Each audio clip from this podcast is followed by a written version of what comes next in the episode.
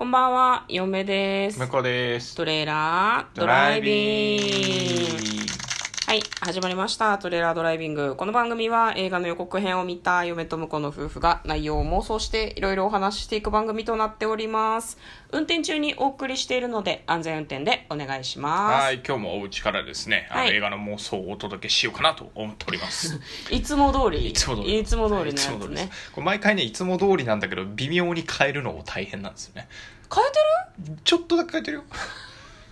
今日はどこを強調しようかなと思って。あそうなんだ元気にって言ってみようかなとかね。ああ、一応 向こうの中でテーマがあるらしい。いや、テーマとかじゃないけど、その場の思いつきで。ああ。あ昨日と同じだなっていうならないように、一応ちょっと工夫してるんですよ。してでもヘビーリスナーの方もしいらっしゃったらお気づきですかね？気づいてないと思うんです。よ。ここはあの、10秒飛ばすとこなんで。ああ出だしはね。さっさっつって。出だしはね、まあ、飛ばしてるだろうってことですかね。はいわ、かりました。じゃあ今日もですね、えー、と映画の妄想をしていきます。今日妄想する映画はこちらです。リベンジアイランド2020年8月7日公開。94分 R15 の映画です。もう公開してるってことね。そうだね、あ R 指定だね。結構 R15 ってきつくだね R15。PG はよく見るけど、うん R ついてるっていうのは結構えげつ。ない表現が、18になると、もう例の18金になっちゃいますからね。うん普通にね。最近の R18 はね相当グロい殺人シーンがあるとかめちゃくちゃえぐい性的描写のシーンがあるみたいな映画にしかついてない印象があるけどね予告見る限りだけどあうんだから連続殺人鬼が出てくる系とかだと結構 R18 ついちゃってたりとかするよねあ、そう。しない？ハウスジャックビルトとか覚えてない？あ、あったね。うん、あれね、あれね、予告見ただけでね、やばいなと思ったわ車運転してる人をなんかこう、鈍器っていうか、なんか尖った何かで攻撃したりしたらダメじゃん。第3次じゃん。うんまあね。みたいな感じでしたね。これはね、そうでもないけど、でもはい R15 っていうお話です。はい。じゃあまず予告編の方を復習して、内容の方妄想していきます。モノクロの映像が映ります。なんか銀行強盗かなんかしたのかね。車で逃げてる人たちがいて銃撃とかが起こってたりするんだけどメンバーの一人が捕まってしまうんだよね。でそれから15年の歳月が流れます。どうやらそのメンバーの中の一人が捕まってしまったらしいんですね。でその人が出所する日が訪れる。他のメンバーはその捕まっていたメンバーが口を割らなかったおかげでお金を持ってそのまま逃げることができた。ただ多分この人言わなかったせいで15年収監されてたんじゃないかなと思うのね、で、えっとみんな仲間たちと集合してここは楽園だっていう風に言って多分ある南の島なのかな？でみんなで合流するんですね。で強盗の罪を背負った男性の名前はメディ。仲間たちが4人来てくれてで彼らは楽園で暮らしてるのね、で彼を迎え入れてで久しぶりねあなたっていう女の人がこう駆け寄ってきたりしてるから、うん。奥さん待っててくれたのかな、奥さんとかもいる。でみんなで写真撮ったりして人生最高の日だこの瞬間を待ちわびてたぜとか言うんだけどビーチでくつろいでる時にメディが俺の取り分の40万ユーロはどこだ？っていう風に聞くと仲間の一人が経済危機で消えたって言うんだようんね、嘘だろうと。うん。うん。俺の分のお金どうしたのっていう、でなんかちょっと裏切られた気持ちになるわけだよね。お前らのために15年間沈黙したんだぞっていう風に。でなんかねマネーナイトを譲るよって言われてるんだよね。でマネーナイトって何のことなのか分かんないけど、お金が手に入る何かなのかもしれないね、でもそれが、えー、と対立組織に荒らされてるらしいのね、うんうん。でそのなんだろうな。犯罪を犯したメンバーの一人メンバーのみんな困ってたと。でメディがめちゃくちゃ強いんだよねめちゃくちゃ強いし荒くれ者だからメディにその敵対組織をやっつけさそうとするわけですよ、で、まあ、悪魔が帰ってきたみたいなことを敵対組織に言われたりする。敵のね組織のメンバーをボコボコにしたりとかしたんだけど。でその捕まっていなかったメディと一緒にその強盗したメンバーがメディを利用して島を浄化してもらおうとかなんかちょっとよからぬことを考えてるんですよね。でメディはまあ、その楽園の中で敵対組織と戦っていくんだけどもうどんどん楽園じゃなくなっていくんだよね。で奥さんにも奥さんなのかその恋人なのか分かんないけどここにいるのは危険だから逃げろとか言ったりしててその和やかな楽園がえ血みどろの大変な地獄に変わっていくというような感じの予告編でした、はい、では内容の方妄想していきましょう。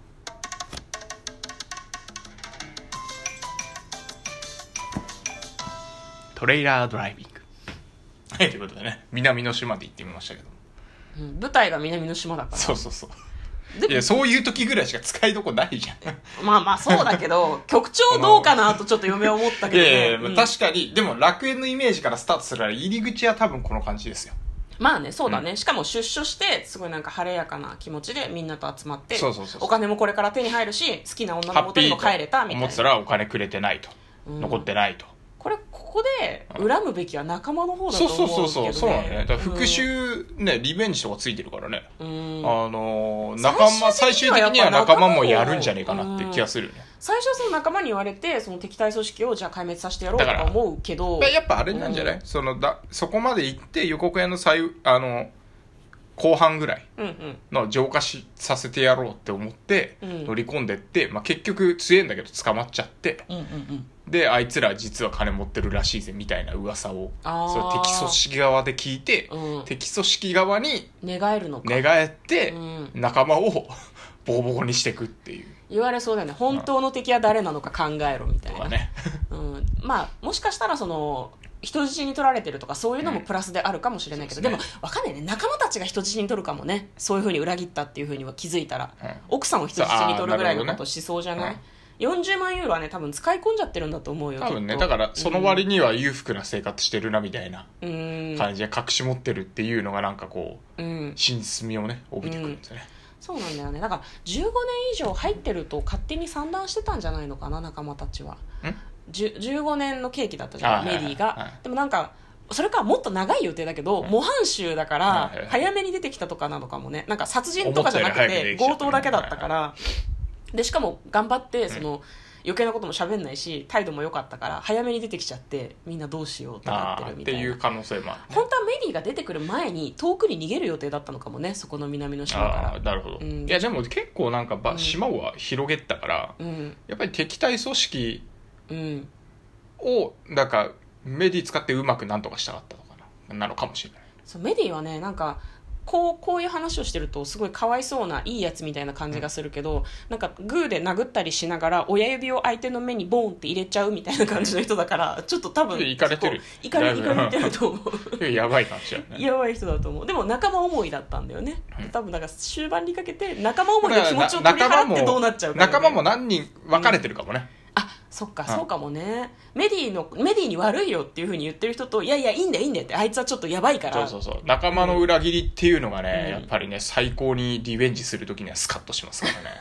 でも全員に仕返しっていうのとちょっとあれだから、そうだからややっぱり一人だけあの、うん。しっかりメディ側にいてくれる人がうん。いてくれた方がなんかでもいいようなそいつはね多分死ぬと思う。あ途中で？途中で死ぬと思う。ででメディは唯一の仲間というか味方も失ってしまってあ暴走暴走に伯爵ってなっかかっていくと。そう暴走しちゃう。でも最終的にきっとメディも死んでしまうんじゃないかなと思うあんなんか。メディメディは生き残るんじゃない？生き残るかな。生き残るけどなんか全員を殺してこうなんかこうすごいなんか地獄絵図みたいなところに警察が来て再び捕まるところで終わりなんじゃない？ああまあそれはあるね。今度は言い訳できないみたいな、うん黙ってることもできない。ぞってお前が全員殺したんだなってなってもう終身刑とかで捕まっちゃうみたいなだからもねでもうん。それかもしくはこう今回はあの敵対組織を倒すとこまで。だから続けるやつじゃんそれ。そしてそしてそして実は仲間の裏切りがみたいなところで終わるとこいうやいやいやいや。次もやるやれよあれよ。続けるならやっぱうん。一遍終えた方がいいからそう仲間うんぬんじゃあ仲間云々はだから物語には一切出てこない。今回は？今回はだから仲間の裏切る予兆すらない物語上ね。最後の最後に急に裏切ったみたいな 大丈夫かなそんなでも一回捕まってうん。2を仮に作るならそっからまた出所してくるなんかのタイミングでとか、またまあ、あと脱獄するとか。あ、ーなるほどね。そういうふうに無理やりやれると思うから。あまあ、うん。復讐ものはねやっぱあの、どんでん返しが一番面白いから、うん。やっぱ追い込まれ追い込まれっていうところだよね、ずーっと暴走機関車だと面白くない気がするからね。確かにね、そうまあ、二重に裏切られるっていうふうに考えると一回仲間たちに裏切られたっていうふうに敵に吹き込まれて、ん。仲間たちをほとんど殺した後に違うんだって言われて 真実を知ってやっぱり敵は敵だったっていうふうに分かるみたいな。それはちょっとさかあの感情が乗ってかないからさどっちか一方にしてほしいそう分かった瞬間に観客の心総ざめだよねえ嘘でしょ。殺しちゃったよ仲間ってえいう。ええ何も考えられないのかなって言われたら全部信じるのかなみたいになっちゃうじゃん。そこはうまくやってほしいよいやでもねちょっとメタ的なあれだけど映画 .com の星がすごい低かったからそういう可能性あると思うんだよね。なるほどね。メディバカなんかっていう、うん。憤りの星2.5だったんじゃないかなと思うんだけど。あのどっかで「倍出した!」って言ってくれればもういいや。で日本のドラマだからね。いやそうそう。いやだから役士の人がちょっとねあ入れてくれて。あなるほどね。いやなんかそういう時代じゃないと分かんないような言葉は多分入れてこないとは思うけど。まあ分かりました、はい。まあ、これの1個前ぐらいの妄想を採用ということでいいですかね。はい。はい、ということで、えーまず簡単にストーリーを読んで終えていきたいと思います。えっ、とですね、えー陽気な南国の楽園を舞台に悪党たちの仁義なき戦いを描いたフレンチノワールアクション舞台がフランスってことですね。15年前に世間を騒然とさせた現金強奪事件。その罪を一人でかぶり服役していたメディは南国で悠々自適の暮らしを送るかつての仲間たちの前に現れる。血と暴力の日々から目を背け対立組織にやられ放題の仲間たちに苛立つメディはお再び彼らを暴力の世界へと引きずり込む。メディがダメじゃベディがんダメじゃん想像と違ったわねベディが悪党みたいな感じなのかな、うんそうまあまあ、うん、だからこその R15 なのかもしれないですねなるほどなるほどははいわ、かりましたちょっと楽しみな映画ですねということで嫁と向こうのトレーラードライビングまたね